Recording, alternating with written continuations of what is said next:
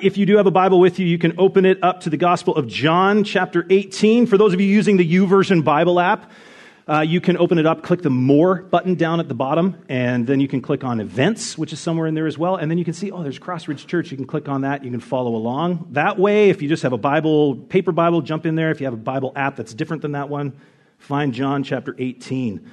Uh, and just a bit of a heads up for those of you who are note takers, like classic fill in the blank note takers. This is not a Sunday for you. There are no points in this sermon. As I said to the earlier crowd, I hope that there is a point to this sermon, that it will not be a total waste of time. But the truth is, I, it's never a waste of time to open God's Word together. Uh, and we are going to be looking at a lot of different passages of Scripture. Um, and one of the things that's amazing about God's Word is that it's different than every other book that's out there. It's actually alive and does something amazing. Uh, God says this about His Word in Isaiah 55 For as the rain and the snow come down from heaven, and do not return there, but water the earth, making it bring forth and sprout, giving seed to the sower and bread to the eater, so shall my word be that goes out from my mouth. It shall not return to me empty, but it shall accomplish that which I purpose, and shall succeed in the thing for which I sent it. And one of the best things about preaching is that if you actually teach what the Bible says, which is what we set to do, set out to do every week, uh, it's actually God's job to do something with His Word. It's not my job. It's not Lee's job. It's not Sam's job. Anybody else you see up here, it's not our job to come up here and try to affect change in your life. The truth is, even if we tried, we wouldn't be able to do that. Uh, it's God's job. He's the only one who can do it through His Spirit, through His Word. He changes us, He shapes us, He draws us to Himself. So, in the process of going through all these passages, keep your pens out. Chances are that He has something to say to you today that has nothing to do with me. So, John chapter 18. We're getting so close to the end of our study of the Gospel of John. We've been in this book since October 2021. That's a long way. Um, and there's some big stuff going down in these next few chapters here as we make our way to the cross. So, John 18, verses 1 to 14. When Jesus had spoken these words, he went out with his disciples across the brook Kidron, where there was a garden, which he and his disciples entered. Now, Judas, who had betrayed him, also knew the place, for Jesus often met there with his disciples. So, Judas, having procured a band of soldiers and some officers from the chief priests and the Pharisees, went there with lanterns and torches and weapons. Then Jesus, knowing all that would happen to him, came forward and said to them, Whom do you seek? They answered him, Jesus of Nazareth. Jesus said to them, I am he. And Judas, who betrayed him, was standing with them. When Jesus said to them, I am he, they drew back and fell to the ground. So he asked them again, Whom do you seek? And they said, Jesus of Nazareth. And Jesus said, I told you that I am he. So if you seek me, let these men, his disciples, let these men go. This was to fulfill the word that he had spoken Of those whom you gave me, I have not lost one. Then Simon Peter, having a sword, drew it and struck the high priest's servant and cut off his right ear. That servant's name was Malchus. So Jesus said to Peter, Put your sword into its sheath. Shall I not drink the cup that the Father has given me? So the band of soldiers and their captain and the officers of the Jews arrested Jesus and bound him. First, they led him to Annas, for he was the father in law of Caiaphas, who was the high priest that year. And it was Caiaphas who had advised the Jews that it would be expedient that one man should die for the people. Let's pray for a second here. God, I, sometimes it's hard to see you. Sometimes it's hard to understand in the words that we read. Sometimes it's hard to understand in the messages that we are uh, given in the rest of our day as we go out into the world. Um, we just pray that you would give us clarity today around who you are and what it is that you've done for us and the way that you love us, um, that we can see the real Jesus, not the one that we've just made up for ourselves. We just pray that in your name. Amen. Um, I recognize for many of you in this room, this is a very, very, very familiar passage. You know, we're getting close to Easter. This is always coming up. Um, but there are also lots of you who are very new to the Christian faith or just kind of checking things out. Um, you're trying to figure out who this Jesus is that people are talking about. And we've been uh, studying the book of John on and off since October of 21, like I mentioned. So it's possible that some of you, or some of the things that we've discussed over the last couple of years, have maybe since slipped your mind, or you just weren't around to hear what it is that we were talking about. So we're going to take a few minutes just to, to recap. And we'll do that by way of working our way for the first couple of verses here. So, verse 1 When Jesus had spoken these words, that's how our passage starts out today. These words, that's in reference to Jesus' farewell discourse, right? He's in the upper room with the disciples. It's the Last Supper. He's giving his final instructions to his disciples, though he's not fully done teaching yet. They're celebrating the Passover feast together for the last time.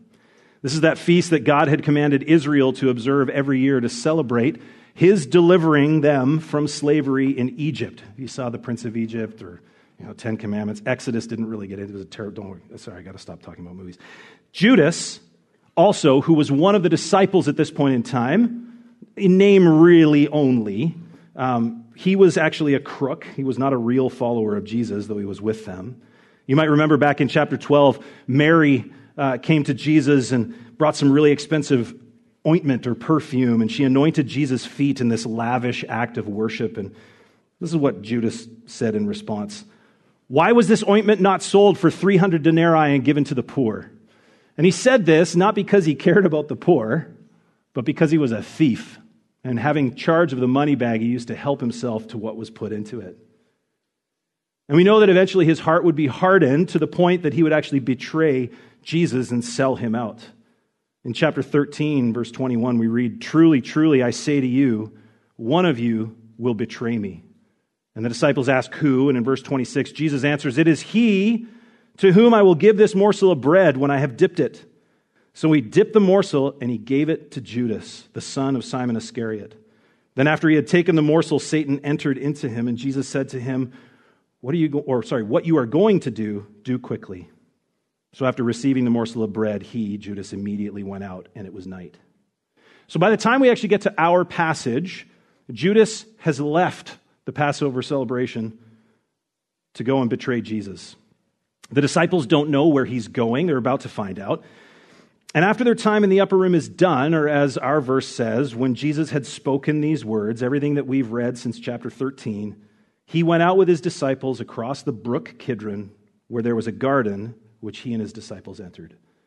Now, we know from the other Gospels that this is the Garden of Gethsemane. Geth, Gethsemane. Say that with me Gethsemane. It's a little break. You know what? We're doing fine. This is one of those times when John's Gospel differs from the other three right? Just a little bit here. Matthew, Mark, Luke, and uh, Matthew, Mark, and Luke all record what took place between the disciples entering the garden and then when the posse shows up to arrest Jesus. This is what Matthew says in his account. Then Jesus went with them to a place called Gethsemane, and he said to his disciples, Sit here while I go over there and pray. And a little while later it says, and, and going a little further, he fell on his face and prayed, saying, Father, if it be possible, let this cup pass from me. Nevertheless, not as I will, but as you will. And he came to the disciples and he found them sleeping, and he said to Peter, So could you not watch with me one hour? And then a little later, again, for the second time, he went away and prayed, My Father, if this cup cannot pass unless I drink it, your will be done.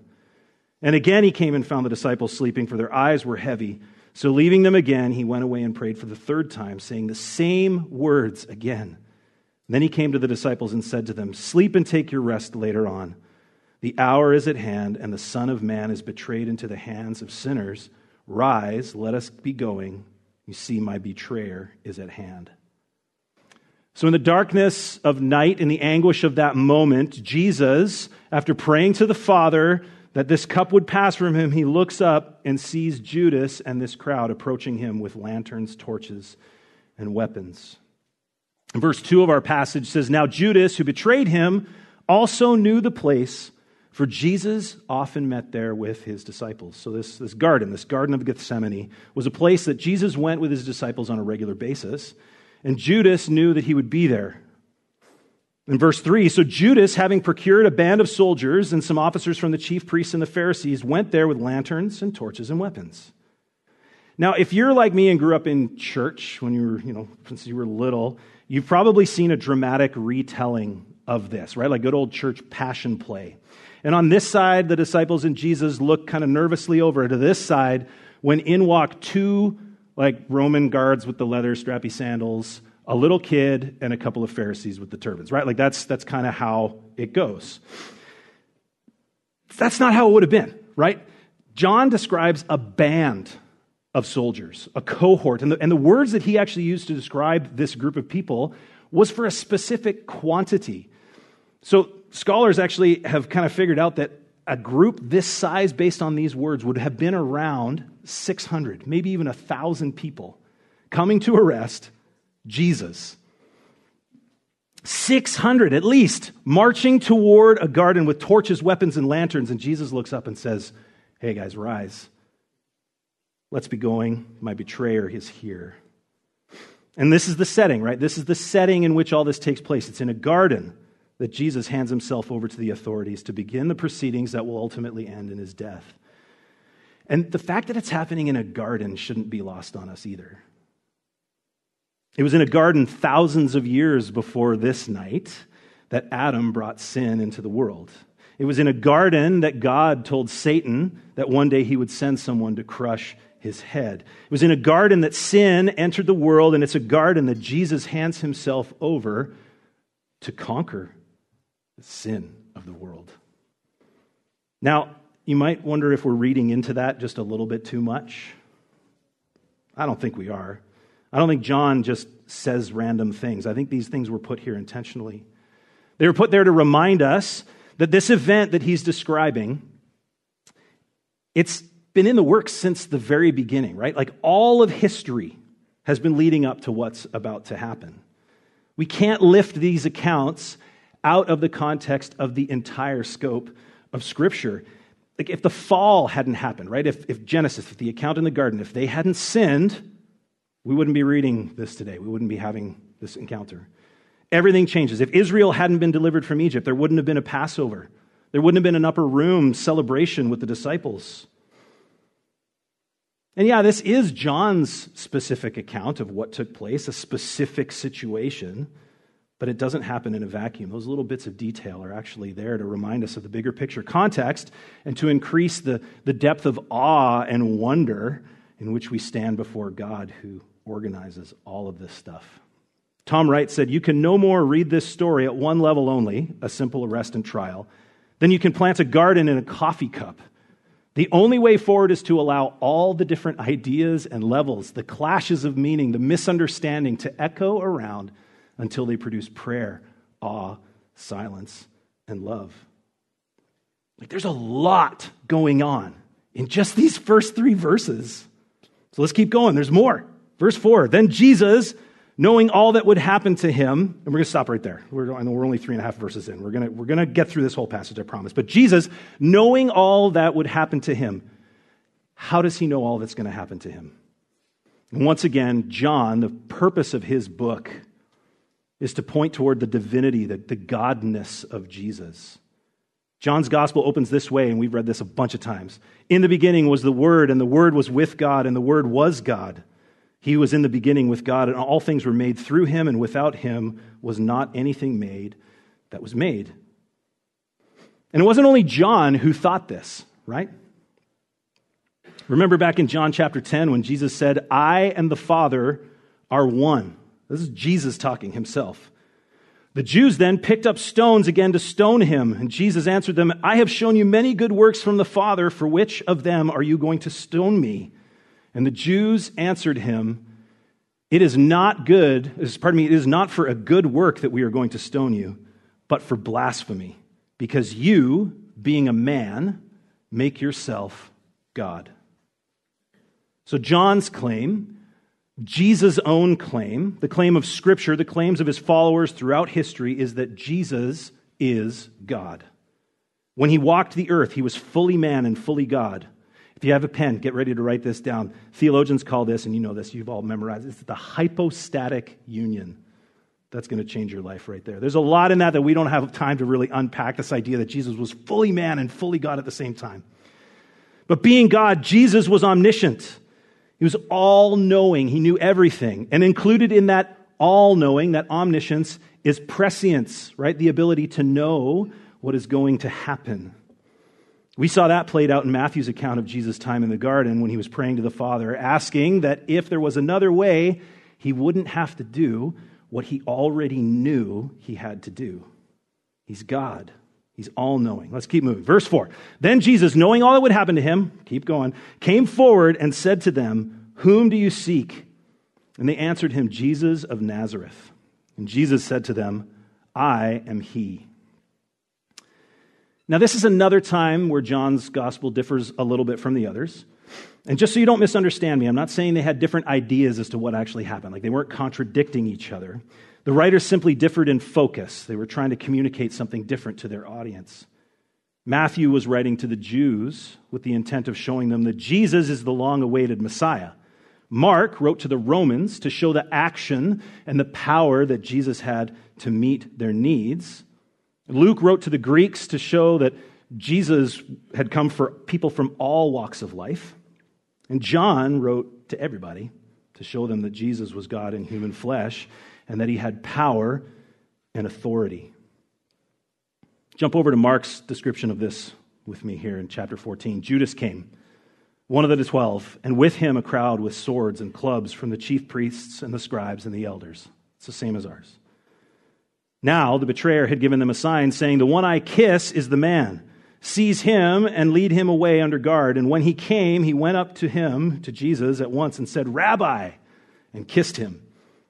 And so they laid hands on him and seized him. And while the other gospels focus on specifically the betrayal of Judas, and don't get me wrong, John speaks to it too. I mean, both times that he mentions Judas in this chapter here, he calls him the betrayer. And this is the last time that Judas is even mentioned in this book. So this is the theme that they want, they want you to know. Judas was a betrayer. But John, more importantly, wants to draw our attention to the power and authority and sovereignty of the God man. He's pointing out that however helpless Jesus might seem in the moment, he's actually in complete and total control. Yeah, Judas came to him and kissed him. That happened. And the soldiers actually needed him to do that, right? They didn't know who Jesus was, they didn't know what he looked like. Unless they'd had a firsthand encounter with him at some point, they wouldn't have known which of the 12 he was. What John wants us to see here, though, is that Judas, when he says about Judas here, who betrayed him, Judas was standing with them. Judas was standing with the soldiers and the officers. Judas, who at one point was numbered in the 12 disciples. Judas, who would have gone out with the other disciples and performed miracles and seen miracles performed in the name of Jesus. The same guy that would have spent hours under the direct and perfect teaching of God on earth, that Judas was now standing with those intent on killing Jesus. Now, before you get too judgy, let's just put ourselves in his shoes for a minute, okay? Judas wanted something. He wanted a military deliverer. Judas wanted a Jesus who would make him rich, right? Like he, we know he loved money. Wanted to be powerful, influential. He wanted somebody to make him somebody. And I think that Judas might have actually figured out just a little bit before the other disciples that this isn't actually what Jesus was going to do. That Jesus wasn't about power, wealth, and importance. I mean, Jesus did say to the whole group, whoever wanted to be greatest should humble himself and be the least, right? To be the servant of everyone else. For Judas, that wasn't going to cut it. I mean, he had just spent years of his life committed to this man, and in return, he was going to have to be a servant. He didn't believe, and he wanted Jesus to pay. Back in my youth pastoring days, a long time ago, a Bible college came through. They were on a traveling, they had a traveling team recruiting for the school, and one of their team got up in front of our youth, and one of the girls shared her testimonies about how she had grown up in a broken home and was really lonely, and nobody liked her, and everybody was mean to her at school. But then she got invited to youth group, and she met Jesus, and everything became perfect. People liked her, people were kind to her, people smiled, they loved her, they encouraged her. And that story resonated very deeply with a girl in my youth group. Same story broken home, lonely, outcast. And so she decided to follow Jesus. Or at least that's what she thought she was doing. She was actually following her dreams, right? She was looking for Jesus to give her the things that she wanted, that she was desperate for. And, and Jesus wants to give those things to her but in Him, not in the way that she wanted them. And that wasn't the deal. The deal is I follow you, Jesus, and you give me what I want, right? Love and acceptance from the people around me. And if you don't, or maybe if you can't, I don't want to have anything to do with you. It, it kind of makes sense, right? Like Judas loved money, power, influence. He saw Jesus as his ticket to that. And when he didn't get what he wanted, he sought it elsewhere. He went to the religious leaders and he offered to serve up Jesus for 30 pieces of silver. Jesus was going to pay for letting him down. And on the surface, that seems to be what happens here, right? The arrest of Jesus looks to be the result of Judas's vengeful, skillful, strategic ambush. But what very few of those present that night would have recognized is the fact that this was all happening under God's control. This was all his design. Jesus was sovereign and in control. And John highlights this by saying that Jesus initiates a conversation. He just comes right out and says to the soldiers, Who are you looking for? And they say, Jesus of Nazareth. And he says, I am he. And then what follows is awesome. Verse 6 When Jesus said to them, I am he, they drew back and fell to the ground. Now, you've probably guessed or probably already know that there's a little more to this than just Jesus saying, Yeah, that's, that's me. The phrase translated here, I am he, is actually just two words in the Greek, right? And what are they? I am. Now, if you didn't know this, I am is the name that God gave himself to Moses through the burning, pardon me, the burning bush. It's the same name that Israel knew him by. It's a name that no one would put on themselves except Jesus. But he is God, so it's okay. But not for those present, right? This was blasphemy. Earlier, we read a passage where Jesus was threatened uh, with stoning just for saying, I and the Father are one. He didn't say direct, like, I am God, which is what he's doing now. In Mark's account of what's to come, following our passage today, Jesus is being questioned by the high priest Caiaphas. Chapter 14, verse 61 says, Are you the Christ, the Son of the Blessed? And Jesus said, I am. Same words. And you will see the Son of Man seated at the right hand of power and coming with the clouds of heaven. And the high priest tore his garment. Blasphemy. And the common response to blasphemy among God fearing people was some form of lament, right? Some show of disapproval or disgust. And in the garden, when Jesus says, I am, it's possible that those present were taken aback and showed their disgust by falling down. I mean, that, maybe that could be what you want to say, but it could be something else. Psalm 33 By the word of the Lord the heavens were made, and by the breath of his mouth all their host. Hebrews 11, by faith we understand that the universe was created by the Word of God, so that what is seen was not made out of things that are visible. The universe, the whole universe was created by God's Word. He spoke it, He breathed it into existence. His Word has power. And as we've been studying all through the Gospel of John, the Word of God is Jesus. Jesus is God's Word. His Word has power. Jesus has power. So, what also might have happened here is that when he said, I am, what I imagine to have been like this blue energy field, I watch too much TV, but this blue energy shock wave came out from him and knocked everyone down. And that's actually a pretty common response to what we see in the Bible regularly. I'm not the blue energy field, but the response that someone has when coming face to face with God Himself.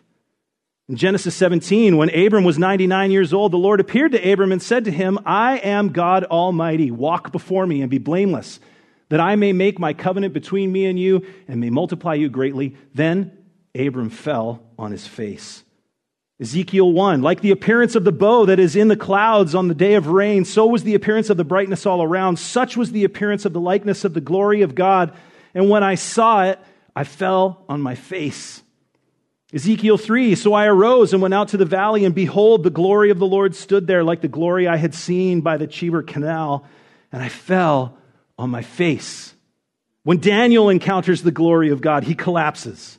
When Peter, James, and John see the transfigured Jesus on the mountainside before their eyes, they fall on their faces. In the book of Acts, Paul falls to the ground when he meets Jesus on the road to Damascus. And in this moment in the garden, when Jesus says, I am, He is revealing his true nature to those present and showing his oneness with the Father, a display of holiness and power that no one could stand in the presence of.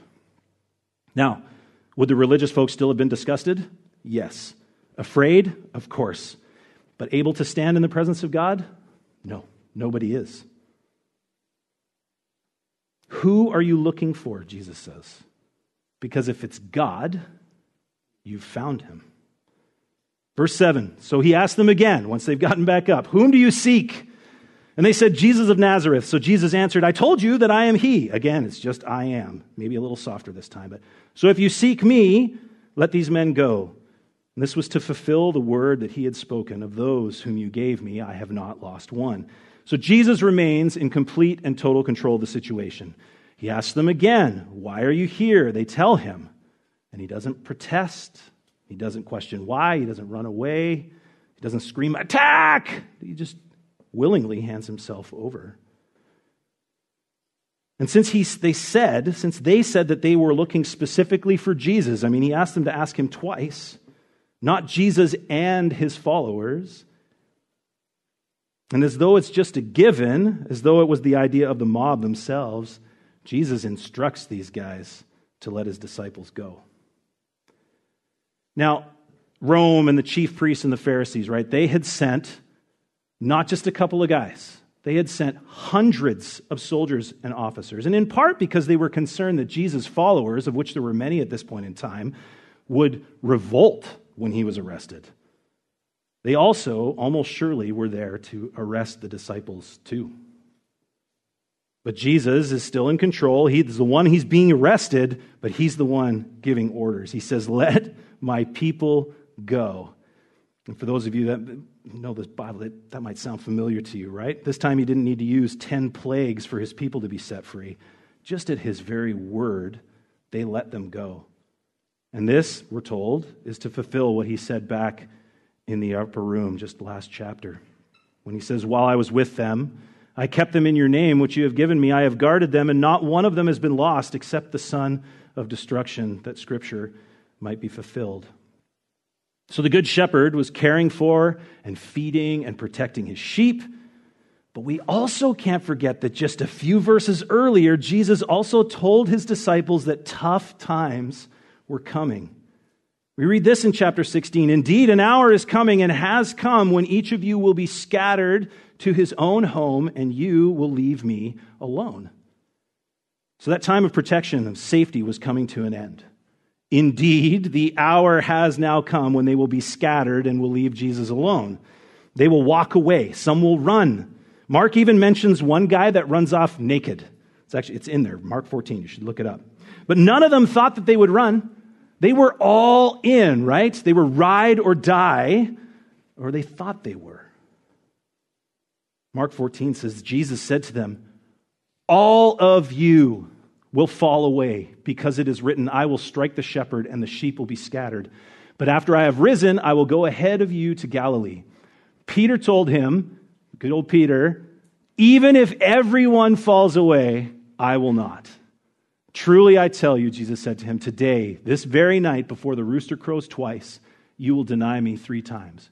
But he kept insisting, if I have to die with you, I will never deny you.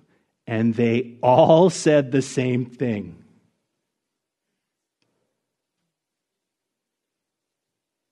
Peter, right? Everybody loves Peter. We all know a Peter too, right? This guy is just a little, just a little overzealous. He says, If I have to die with you, I will. And in our passage, I think he might think that this time has come.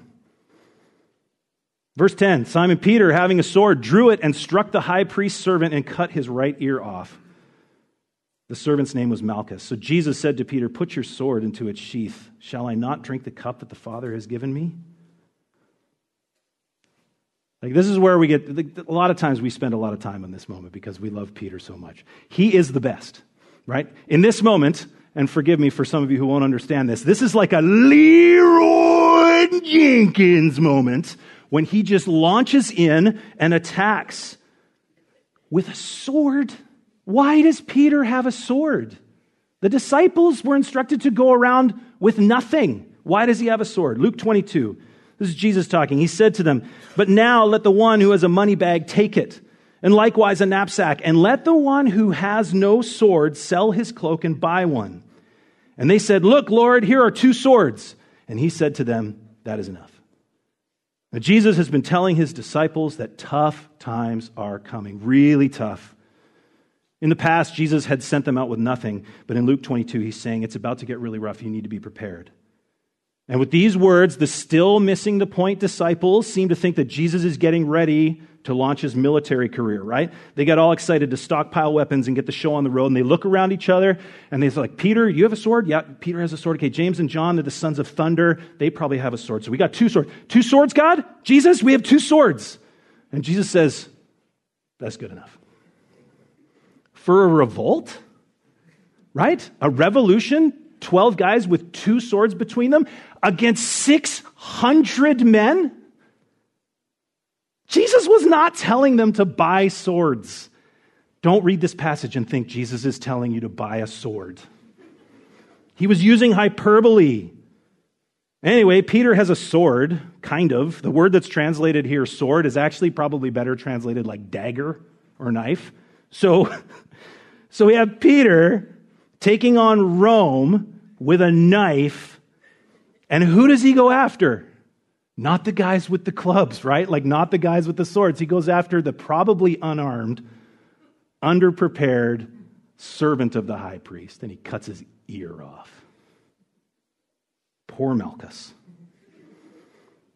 What was Peter hoping to accomplish?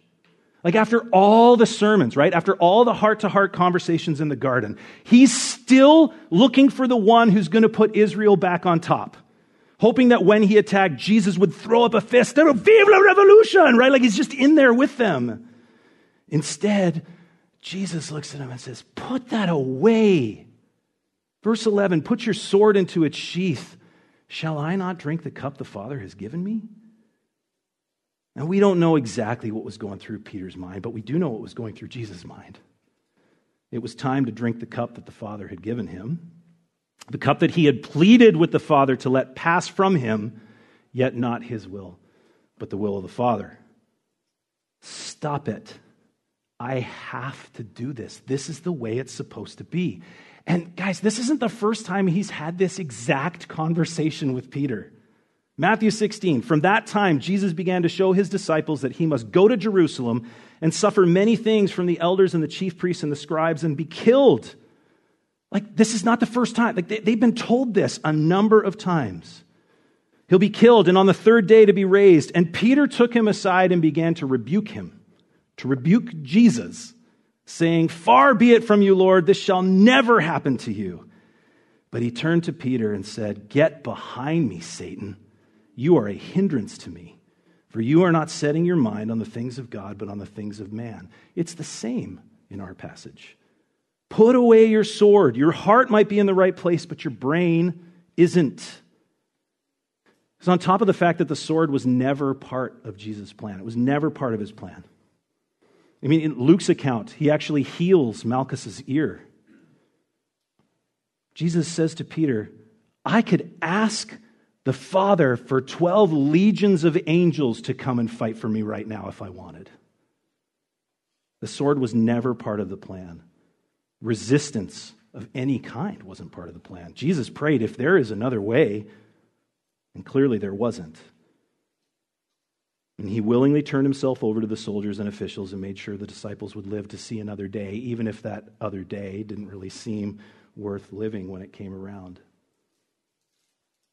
Verse 12 So the band of soldiers and their captain and the officers of the Jews arrested Jesus and bound him. First, they led him to Annas, for he was the father in law of Caiaphas, who was high priest that year.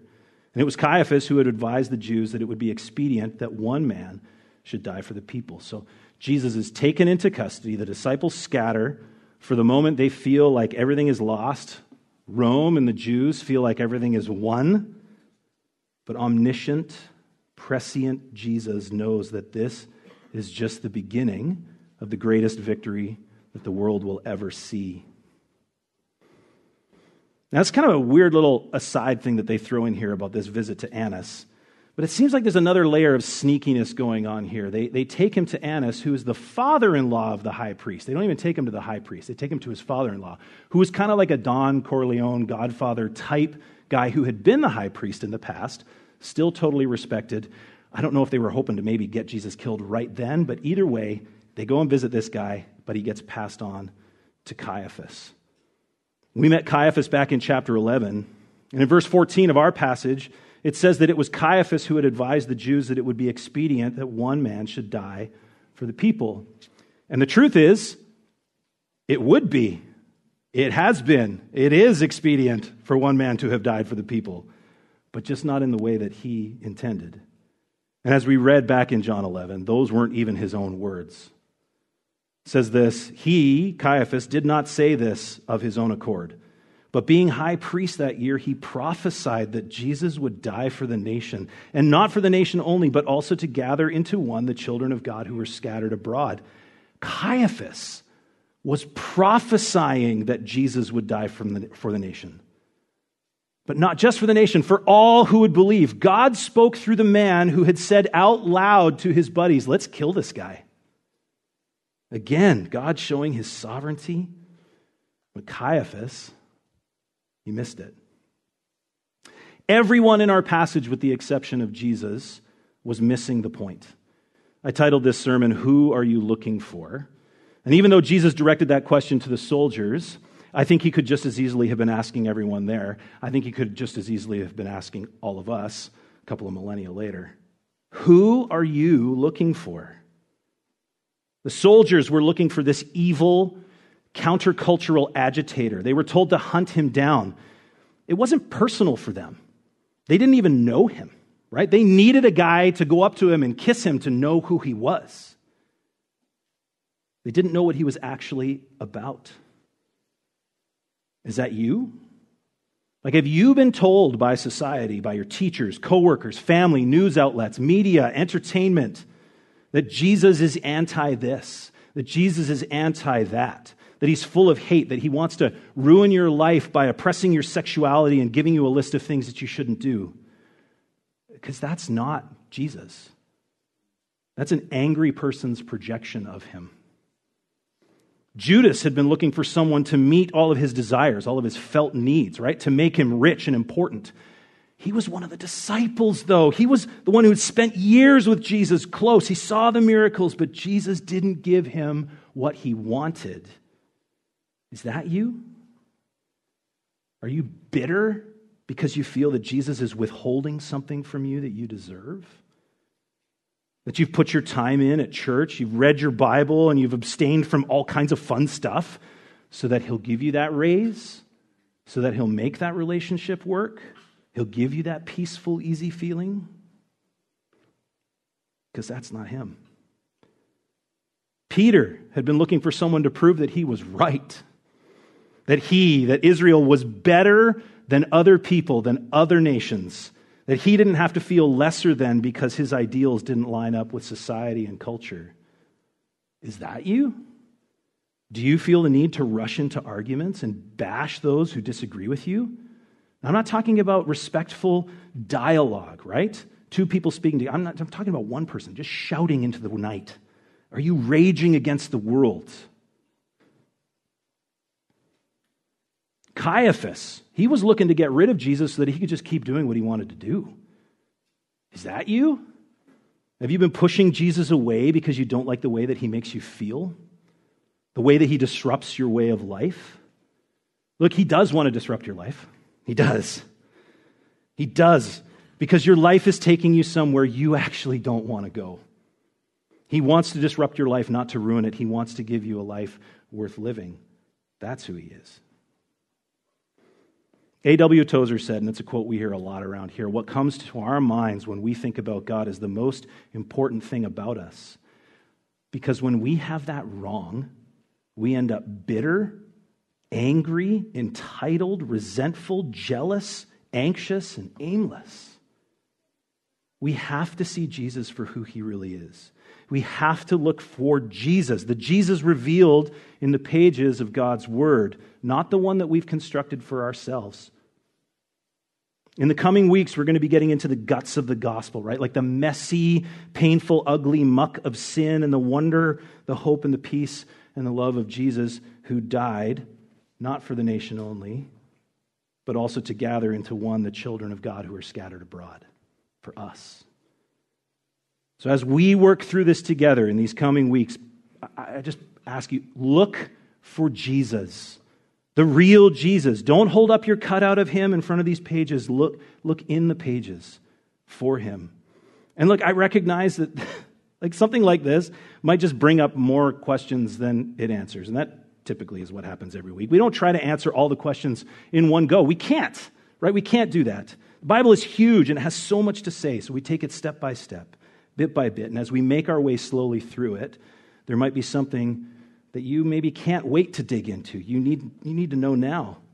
Come talk to me. I would, I would be happy to chat with you. Grab one of our staff team, one of our elders, one of the prayer team that you kind of see down around here. Uh, if you came with someone, ask them. If they don't know, if these people don't know, they can pass you off to somebody who does, and we can all work through this together. Because chances are we probably have some of those same questions too. Let's look for Jesus together because the more that we do, the more that we dig in and find him together, the more surprised and in awe of and amazed we will be with who we find because he's amazing. So let's pray. God, we pray that your word and your spirit would reveal to us the truth about who you are. And that we would not be looking for salvation, that we would not be looking for hope or peace anywhere else but in you.